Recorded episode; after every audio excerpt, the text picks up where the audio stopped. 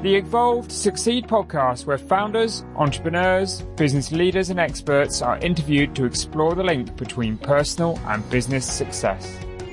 We will also investigate and establish the need for ongoing personal development, accountability, and support. The objective is to inspire you, the audience, to be better in life and in business.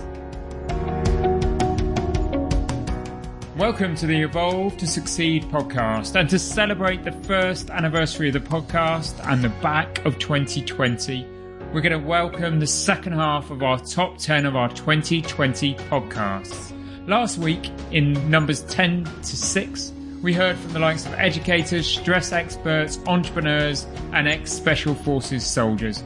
And for this top five this week, we're going to hear from another diverse set of individuals.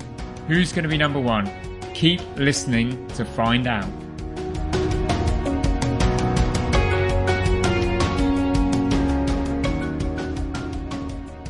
Number five in our charts is Lloyd Banks, owner and managing director of Rubicon Recruitment Group. Lloyd has had a fascinating and incident filled life, to say the least, and has some great stories to tell from his time in the Metropolitan Police and working security for VIPs to his stint in the Royal Engineers and the back injury that changed the way he viewed himself and his role within his business. And what about that time he was given a Ferrari? I've known Lloyd for a very long time, and what was surprising from this interview was that even after all of these years, there were still things about Lloyd I didn't know. And by the end of our chat, he seemed to me to be a slightly different Lloyd than when we first started the conversation. See, reflection is good for us all. I looked after a particular guy who was a high net worth individual who was a South African. I won't I won't say his name or what his, his business was, but he, he had witnessed a, a double murder and he was threatened constantly. So the the trial ended. I I actually drove him to the airport to Heathrow, so that the, the the guys were convicted. Drove him in his car, which was a Ferrari. Can't remember genuinely what it was. And he, as he left, he gave me the car. But, but uh, and it's because I'd been looking after him for about three months Okay. during that process. We got on very so well. built rapport, relationship, all of Yeah, those things. Exactly. Yeah. So he gave, gave me the car uh, and said, look, if you ever want a job, come out to South Africa. So, so money has never been my driver, No. I guess, is what so I'm what saying. does drive you? What was driving you then? Because that drive is still in you now to succeed. I, I suppose if the listeners are aware of Maslow's hierarchy of need, Yeah. you know that right at the top of the pyramid is self-actualization, which Yeah. is a fancy term for being as good as you can be. And whatever you do. at whatever I do. So so the the drive for me has been wanting to do the best I can do So with when you what, apply I- your mind what to I've got. when you yeah. find something, you Yeah. just want to, Drive it. it is, be the best it can be at that. Okay? yeah, Oh, yeah. No I matter, and, and particularly if people put put barriers or potential barriers or naysayers who Yeah. say, "Oh no, you can't do that because you're either too old, or you can't do that because you're not fit enough, or you can't do that because you're not bright enough." One of the things that you are strong at, Lloyd, and you see it in Rubicon, is that ability to communicate a vision. So, how do you do that? What's your What's your tips to the listeners on communicating a kind of sense of direction, a sense of travel, that vision Yeah. to a team? Okay, so to start with, it isn't easy. Yeah. and and I I have several mantras, and and and, and one is to sweat the small stuff. Yeah. I think I think people who don't are in danger of of never really building solid foundations. So that that what, what I mean in the sweat the small stuff is don't tolerate, be really nitpicky. That the things that are important. Pay attention to the detail. Pay, inte- pay attention to the detail, and I'm talking culturally Yeah, here as well. that's- So everything in terms of dress code to making sure things are clean and tidy. To uh, it's funny in the army, I was I was never a ceremonial type soldier. I, you know, I never did any duties like that. I was a very hands-on Yeah. soldier, as you as you can imagine. But um, it, I, I I do remember somewhere that I was stationed for a while had a royal visit, and it was just suddenly everybody's out there painting curbstones and and and it was it made me angry Yeah. because you shouldn't you should always be at that level. Yeah. What why Why aren't you always at your best? always at your best. Yeah. So so that's something I I drove through in business. I understand my limitations. I, I'm also firmly of the belief that you, you, give a man a fish, you, you feed him for a day, you, you teach him to fish, you feed him for life. So I, I can meet me going off and doing everything and, and having all the meetings with all the clients or prospecting and sales and recruiting or resourcing and everything. It, it, I might be good at some of those things, but if I can help teach others to be at least as good as me, if not better, or even ninety percent as good as me, then we can we can achieve more. One of the things I see in you, Lloyd, is that I, that I think is a strength, that I think is a downfall of others, is you're not a magpie. No, You don't see the next shiny thing and just No. chase after it. Oh, you no. have been very solid, quite razor focused on Oh, what you do.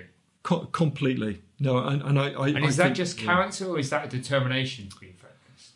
it's it's part of the way I'm. I- I think I said quite early on that, that I'm I'm not a.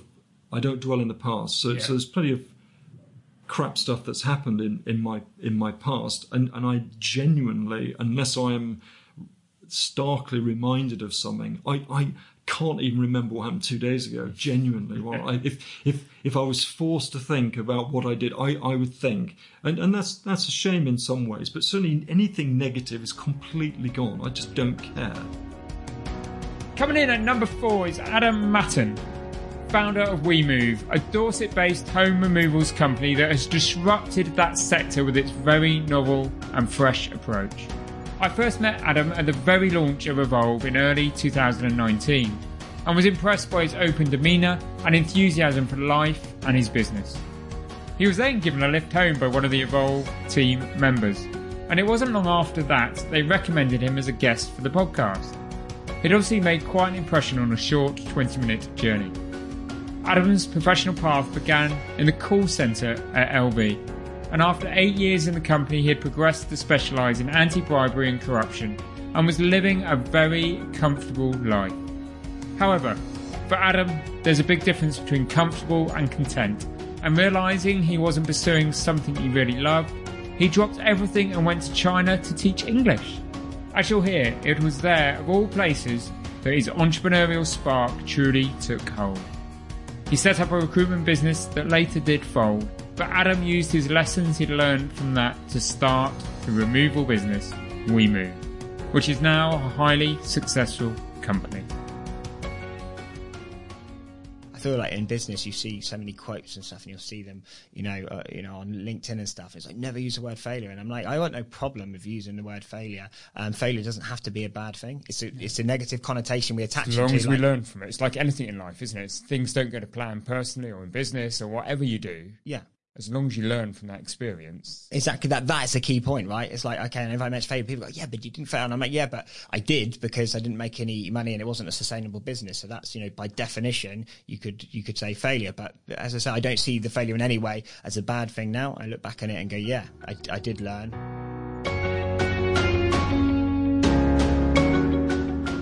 And I saw my parents late that evening and I went in and I said, I'm going to start a man and van. I said, just on the side, but that is going to pay my bills whilst I build Travel and Ann. Okay. And they went, oh, Adam, yeah, okay, whatever. Whatever, Adam. Yeah. yeah and I, and I, as a, a child, I think I was very much like that. You know, I'm going to build a rocket and go to the moon. And, and, and they, okay. Like, yeah. And, and about, it must have been less than two weeks later. I remember going up to Southampton, uh, you know, with my dad there and, and, and we, we bought a little van. Um, but, you know, funnily it was, it was only ever a side project. So the idea of a man and van, you know, I'd done some basic research and thought, okay, there's no entry level, there's no accreditation needed. You can just buy a van and be a man and van. Part of the problem that, you know, affects my bottom line now owning a sort of removal company. Not there's loads of difference, but you know, that no entry level.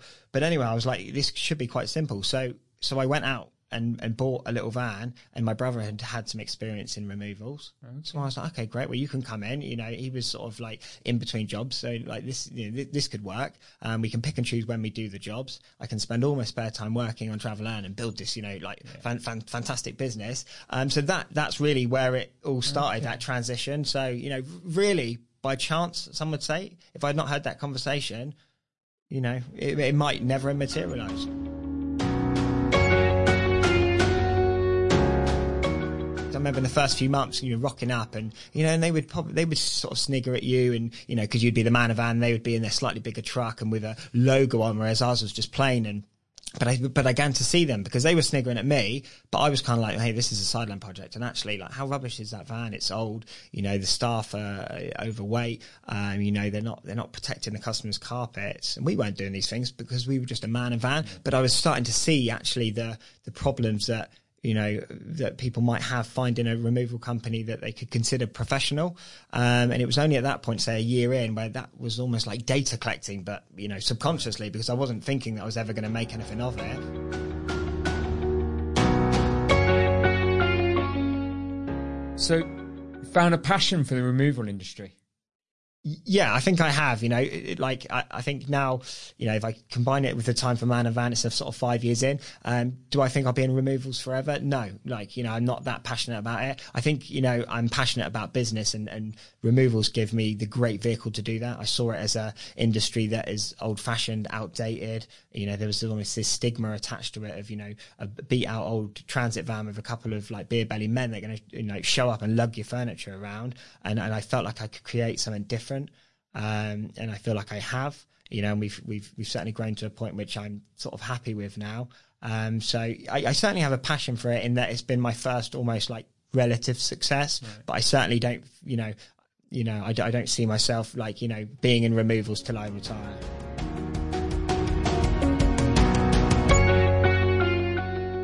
How do you define success? God. Um, I feel like I think it was, you know, all of the, the podcasts and I've listened to them all and they all kind of had a similar, you know, take on this. And it was interesting. I think very similar to mine. Like, I don't think, um, I think you'd be the exception, not the rule, if you built a really successful business to have money. And by that, I mean, if your aim is to, I need to start a really successful business to have a Ferrari or to have a big house. I feel like if that's a primary driver, then you know it, it's going to be a real struggle. I'm not saying it's not achievable, but I feel you know personally like that can't ever be the driver. It's never been the driver for me. You know, um, you know I have sort of like you know ambitions to build something much bigger, say than WeMove, but it's not about building something bigger so I can, you know, buy a bigger house or have a nicer car or go on nicer holidays. It's not the the driver. So when I talk about sort of personal success, I think it's contentment. Um, you know, I do a lot of work alongside, you know, the business work on personal and self development. So now we enter the realms of the top three, those acclaimed spots. And heading up that top three at number three is Mark Cribb, founder and managing director of Urban Guild, a group of acclaimed hospitality venues and a hotel in Bournemouth. I've known Mark since 2004 when he first showed me round a dilapidated hotel in the middle of Boscombe that he was going to turn into and did successfully do so a boutique hotel, bar, and restaurant that has been a great success. When I met him, I wondered whether he was insane and mad, and I'm not sure I still know the answer to this, that question to this day. Mark is really passionate about his business and therefore inevitably was a great first guest on the Evolve to Succeed podcast. As I say, Mark is very passionate about all things hospitality and even hosts his own popular podcast called The Humans of Hospitality. Go give it a listen. His journey began when he left home at 21 and spent two years backpacking around Asia, Australia, and the Caribbean. During this time, he not only developed a love of food, but also a deep love of people, those strangers in remote villages who invited him in their homes to share their meals and their stories. He has carried this same ideal of warmth and the human touch into all of his businesses and is determined to keep the sector of hospitality free from that certain cold corporate mindset and branding we see in so many of the franchises today. As you'll hear, Mark also has an infectious enthusiasm for entrepreneurship, especially the idea of turning a dream into a reality and seeing it flourish.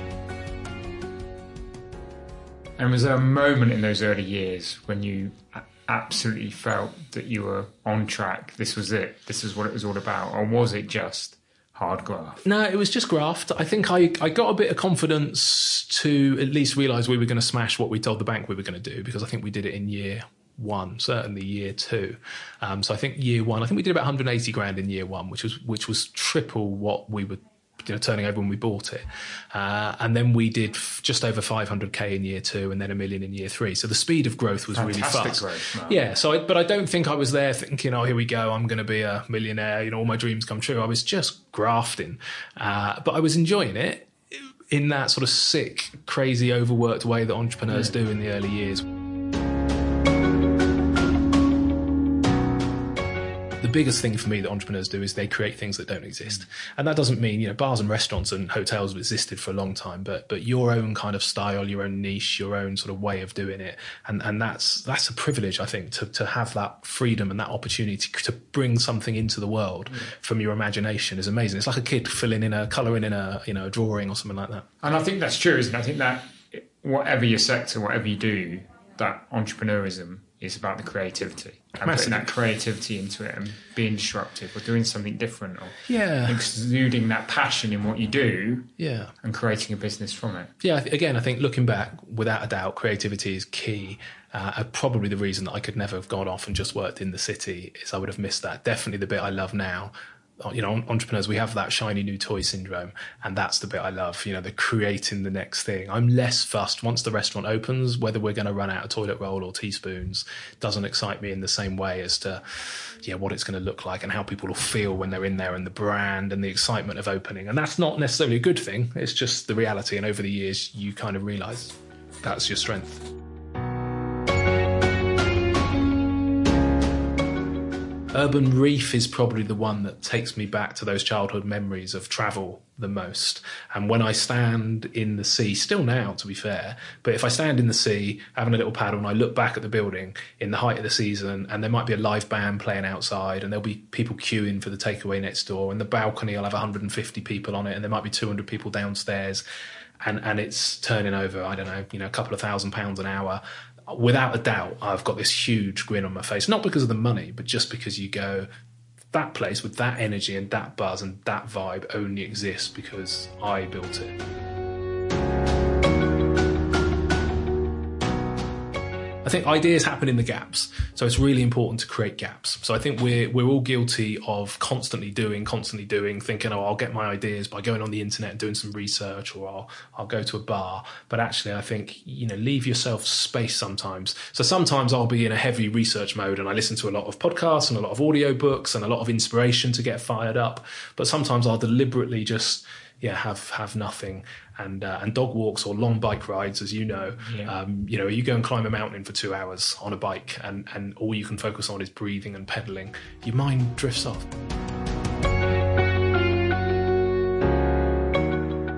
Straight away I could I could feel that that kind of energy and buzz through my veins where I went holy shit this should be a restaurant. This is like right in the heart of the town centre in the same way that Urban Reef overlooks the ocean and I think is one of the best views in town. This is probably the second best view in town.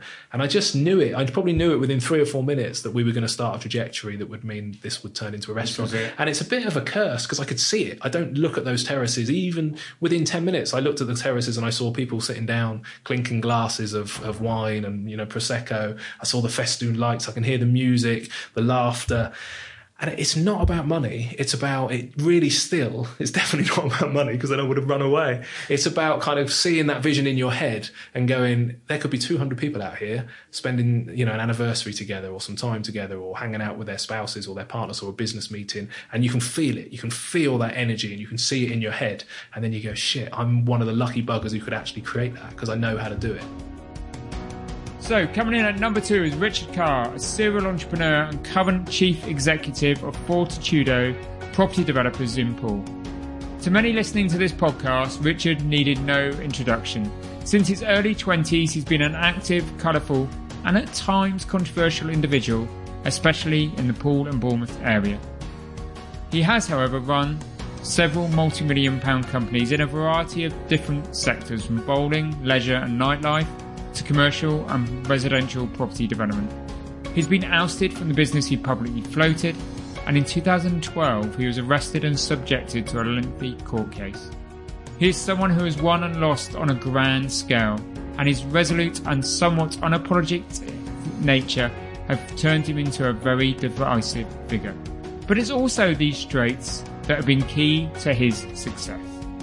Love him or loathe him, the fact that this was our second most listened to episode is proof that people are always curious about bold and uncompromising individuals like Richard, and ultimately want to know the truth about them as individuals. This is what I try to achieve through our conversation by not shying away from some of the bigger questions while also getting to understand where he came from and knowing the man in a little bit more detail. Where he might have got things wrong and where he might have got things right. In the end, it's a story of unrelating ambition, dogged determination, and the pleasures and pitfalls of wild success. Entrepreneurial characters, we like control, don't we? Yes. Fundamentally, that's usually one of the drivers behind why we start. Well, I think business. I think I think that uh, entrepreneurs generally, successful entrepreneurs, it's interesting, isn't it? If you look at uh, there's this theory about the amount of dyslexic people Mm. Who have been successful entrepreneurs. formal Well, education doesn't lead to necessarily success Exactly. in business. and I, I, I, I'm dyslexic and went to dyslexic school, and um, I think that that entrepreneurial people are pretty narcissistic as well, generally, if the truth be known, and um, I think that that's what makes an entrepreneur is that we are actually control freaks.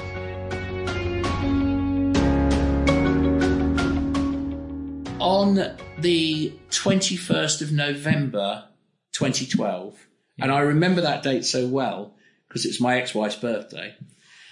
They, be, well, they came to the front door of my house at seven o'clock in the morning. They came to Jim Beedham, who was my uh, sort of a guy I was doing work with uh, at that time. They went to Paula, my ex-wife's house. To everyone that I had a, a business involvement with, got arrested all in one go. I remember being in the cell on that day, thinking, why? What is going on? Anyway, they came to the house that morning. They searched the house, and it was it was laughable. There must have been eight or ten policemen at the time. I just had my baby boy Zane. He was only three months old, and I was sat on the sofa with Chantel, and um, they're all searching the house. And I said to this policeman, who I sort of knew this guy, I said, "What are you doing?" He said, "Well, we're looking for um, money." I went, well, you're not going to find any money. I said, there's some money in the bottle round the corner. I've got a one gallon whiskey bottle. He said, well, no, we're looking, we're looking for substantial sums of cash. And I went, well, you, I'm going to assure you, you're not going to find it. Anyway, here. they took the house to pieces, took that house to pieces, and they didn't find a penny. As a dyslexic child, um, and I think this is why a lot of entrepreneurs who are dyslexic do so well, because through your childhood, you are persecuted, partic- not so much these days, I think, No. but if you go back to the 60s and 70s, you're a dyslexic child, you're a little bit persecuted at school. Yeah. You're, well, when I, when I first got analysed as, as somebody with dyslexia, dyslexia wasn't even known about. This was in the 60s when I, I got expelled from Castle Court School. And my mother took me to see a specialist, and the specialist said, Oh, your child's a dunce. My mother said, No, he's not. I said he, he could do the alphabet before any other child. He could spell before any other child in his class. So that's just rubbish. Um, but in those days, in the 60s, this is what be 66, 67, uh, they didn't Just even didn't think about comply like with that. normality, therefore exactly. you're. You, you either had it or you didn't have it. Um, so, so I think that that drive comes from um, wanting to prove yourself. But in hindsight, do you do you look back on it and what lessons did you? Oh, I mean, Learn I, from I, the if, I, if I had my life again, Yeah, would I be ever have been involved in nightclubs? No. Would I have ever been involved in bars? No. Would I have been involved in tenpin bowling? Yes. I think that um, if I was to rerun my life, uh, Allied Leisure would never have been involved in nightclubs. I mean, to be frank with you, it's a, the biggest pain in the ass business you could possibly ever be involved in.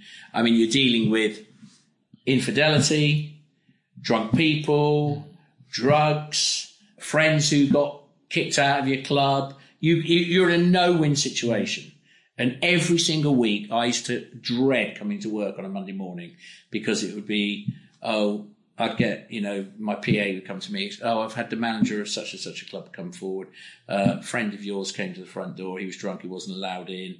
And he said to them, they're all going to be fucking fired. I know Richard Carr, etc., etc. and, you know, like, it's the most awful business.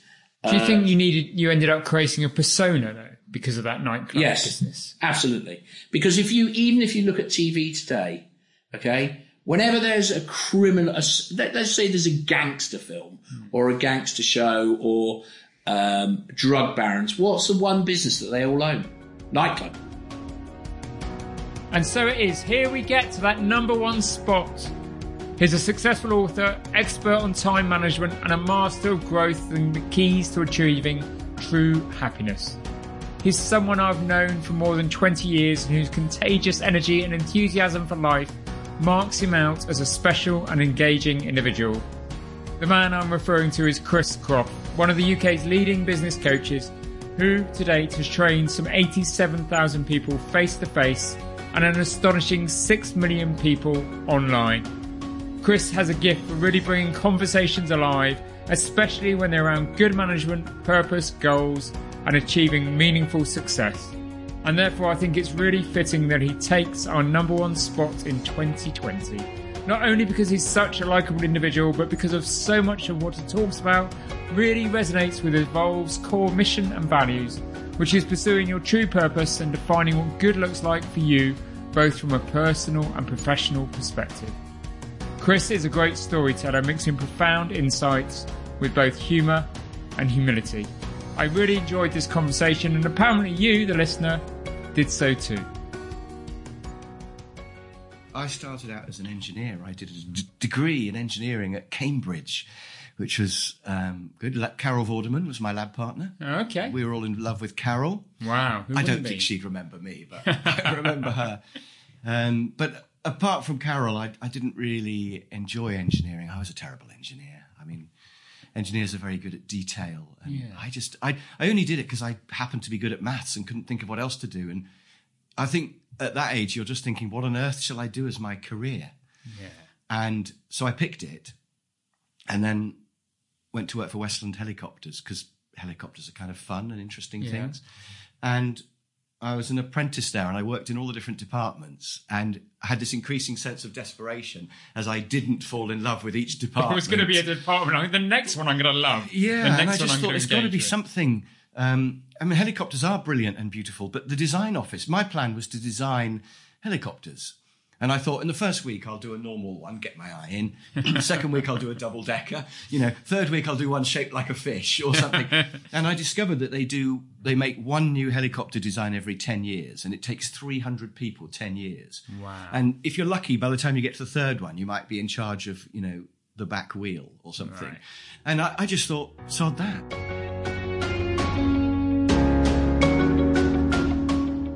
And I do actually believe that there is an ideal job out there for everyone, and you've got to keep trying to find it. Only one? Um, I don't know if there's only one ideal job, and I don't know if there is a job for absolutely everyone, but I think for a lot of people, there's at least a better job than the one they're doing. Something that they feel passionate about Yeah, and engaged with. And, And I think there, I because the job I do now, where I go around and do training courses, and I see probably three thousand people a year, I see a lot of people who, and and they open up to me on courses and they tell me stuff, you know, and you get a lot of people who they're they don't hate their job. I mean, some people hate their job and do nothing about it, but a lot of people just settle for a job that's sort of okay because they have to pay the bills, and they just, and I just think you're spending five days a week doing a job, and you've got to find a job that you love. you know, we're into do the good guys win or the bad guys win, don't we? And I've been teaching good management, I hope, for years now. But I do see quite a lot of bad managers still, you know, people who use fear Yeah. and things. And so I think there is that corporate mentality. You know, it's one of the reasons I left and set up Inspire. So I wanted to treat my people how I'd want to be treated Yeah, and but you're treat them fairly. aren't you? And instead of being dictated to, so I think there is some truth. Yeah, there is definitely some truth in what you say, Chris. Yeah. Because there is that dictation of how you'll deal with your people and how things will be dealt with and how you Yes. recruit people. And for me, I always had that passion. I wanted to get out and, I- I think- and do it my way and treat people as human beings. I think good managers can succeed, but I also think bad managers can succeed. But I also think maybe in the long run, you you've got to have creativity, and Yeah. you can't do it all yourself. You've got to get it from your people, and therefore they've got to believe in what they're doing. So if you force people to work, it's all right if they're doing a routine task like turning a handle on a machine, but if you want creativity, you you've got to inspire your people, Yeah. haven't you? I read somewhere that the average company only, the average manager gets half a day of training a year on average. And, and that's probably about right. You know, they go on a training course every couple of years, which You've got to is, develop your people. You've got to believe in your people. You've got to develop them. You've got to make them better people. yeah, yeah. Yeah. And so training is regarded as sort of optional extra, just a little corner of life. And, and I sort of joke that I just live off the crumbs from the big table, really, because training budgets are just tiny. Yeah. and yet it is incredibly important and and most people don't even really think about it they just think oh I probably should do some training i'll get a guy in and and they don't really focus on it when really they should.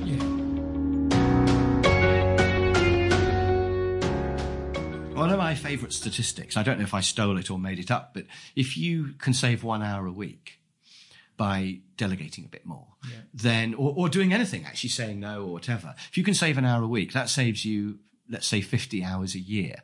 So let's call that a whole working week. Yeah. a bit more than a working week probably i hope. Yeah. so so that's you could save a week and and if you've got let's say you've got 10 people who work for you and you give them each one more hour a week which they won't even notice Yeah. and they'll probably be pleased to be given Yeah. oh at last he's letting me It's do it empowerment, isn't yeah, it? you know, then um, you can save 10 hours a week. You could save 10 weeks a year. So, and this is not 10 crap weeks that are full of meetings and interruptions and emails. This is 10 weeks of pure empty time. Yeah. You know, imagine if you could have the whole of January, the whole of February, and half of March just off. Free, productive. I mean, I'd go on holiday for January, just take a month skiing or something. But you could still have all of February and all of March, half of March, just to think yeah. and come up with ideas and improve things and motivate your workforce and you know just so many things you could do Yeah. And that's simply an hour a and, week. and that's a, yeah it's huge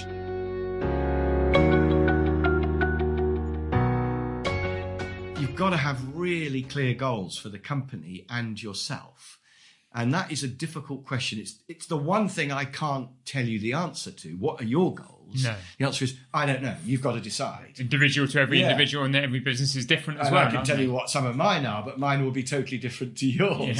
Um, so, because I like eating curry and playing the saxophone and running my fingers through the luxuriant fur of my dog, but that's not everybody's idea of fun, you know. I told you Chris is a great storyteller, and to wrap up this episode, indeed, our top 10 of 2020, I wanted to share this final tale from Chris about what he believes is one of the key to success and happiness. It's a little story that's just six minutes long, but it is really wonderful, and I couldn't help share it in full. I have noticed that happiness comes from coming out of my comfort zone. And in fact, I've got one more brilliant example I've got to tell you about because it goes back to me being stupid, really. I, some friends of mine said, Would you like to come trekking in the Himalayas? And I just thought, yeah, I quite fancy a nice walk. And we'll, Thinking it's a Brecon Beacon. yeah, and I, I thought we'll, you know, I'll buy some nice walking boots and uh, it'll be fine. And we'll look at lovely monasteries and monks chanting, and you know, it'd be really cool, wouldn't it? So I said yes to this, and my friend Steve was organising it, and his wife Rita was going. And I thought, if Rita can do it, I can do it. You know, I thought to myself.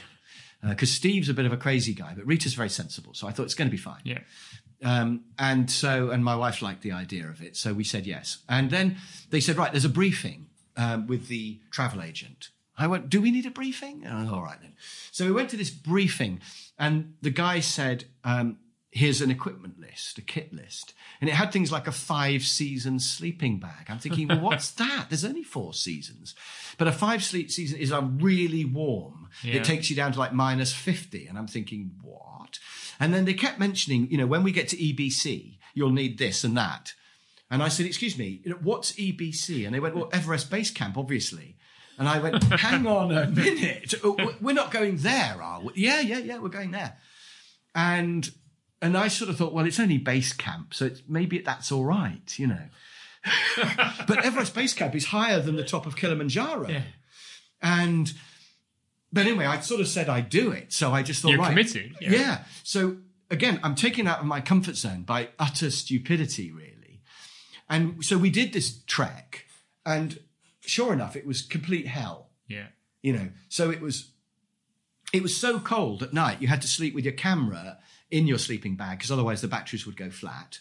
So you had all this stuff clanking around in your sleeping bag uh, and in fact you had to you slept with a bottle of wee with you but to keep you warm. But in the morning when you wake up you've got this cold bottle of wee. You know, in i mean it was really crazy stuff um, and I twisted my ankle stupidly, and so that didn't help. So I was like bandaged, but I carried on because that's the sort of guy I am.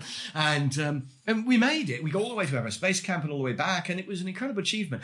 And I was thinking about, I mean, I was well out of my comfort zone, but I was thinking about, did it make me happy? Because every night.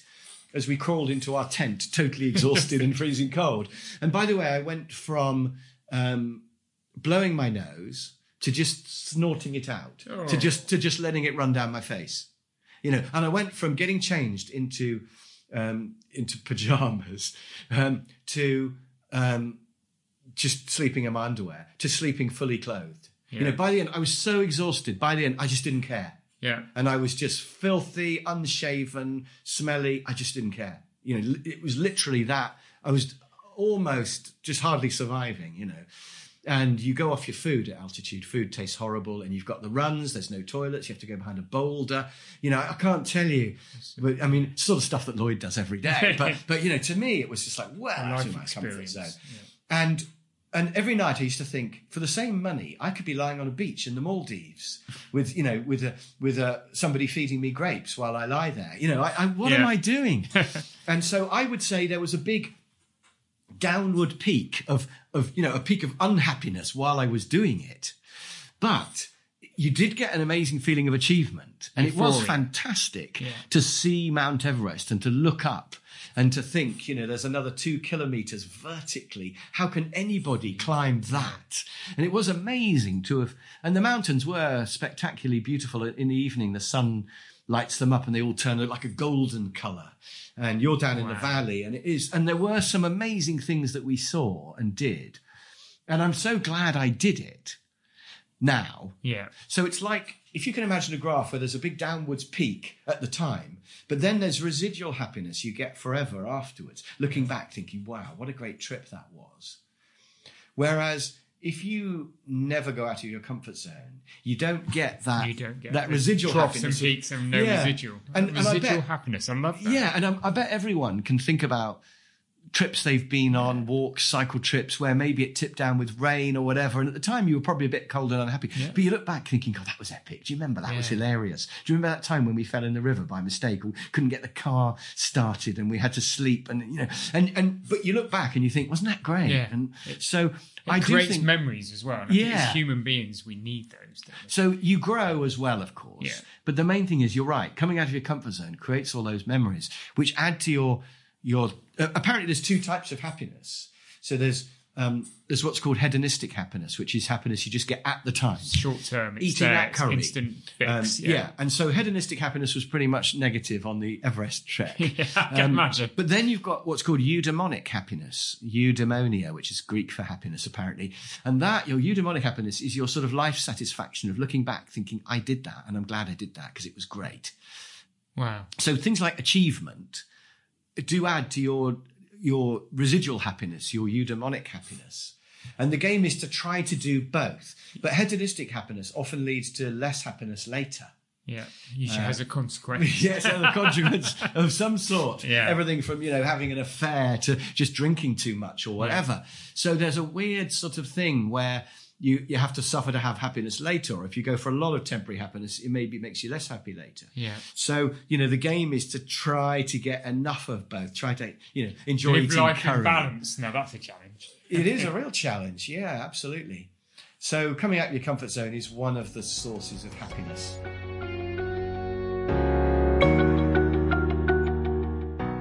So there you have it. The top 10 is complete. And I think that was a great way to end the podcast, that short story from Chris.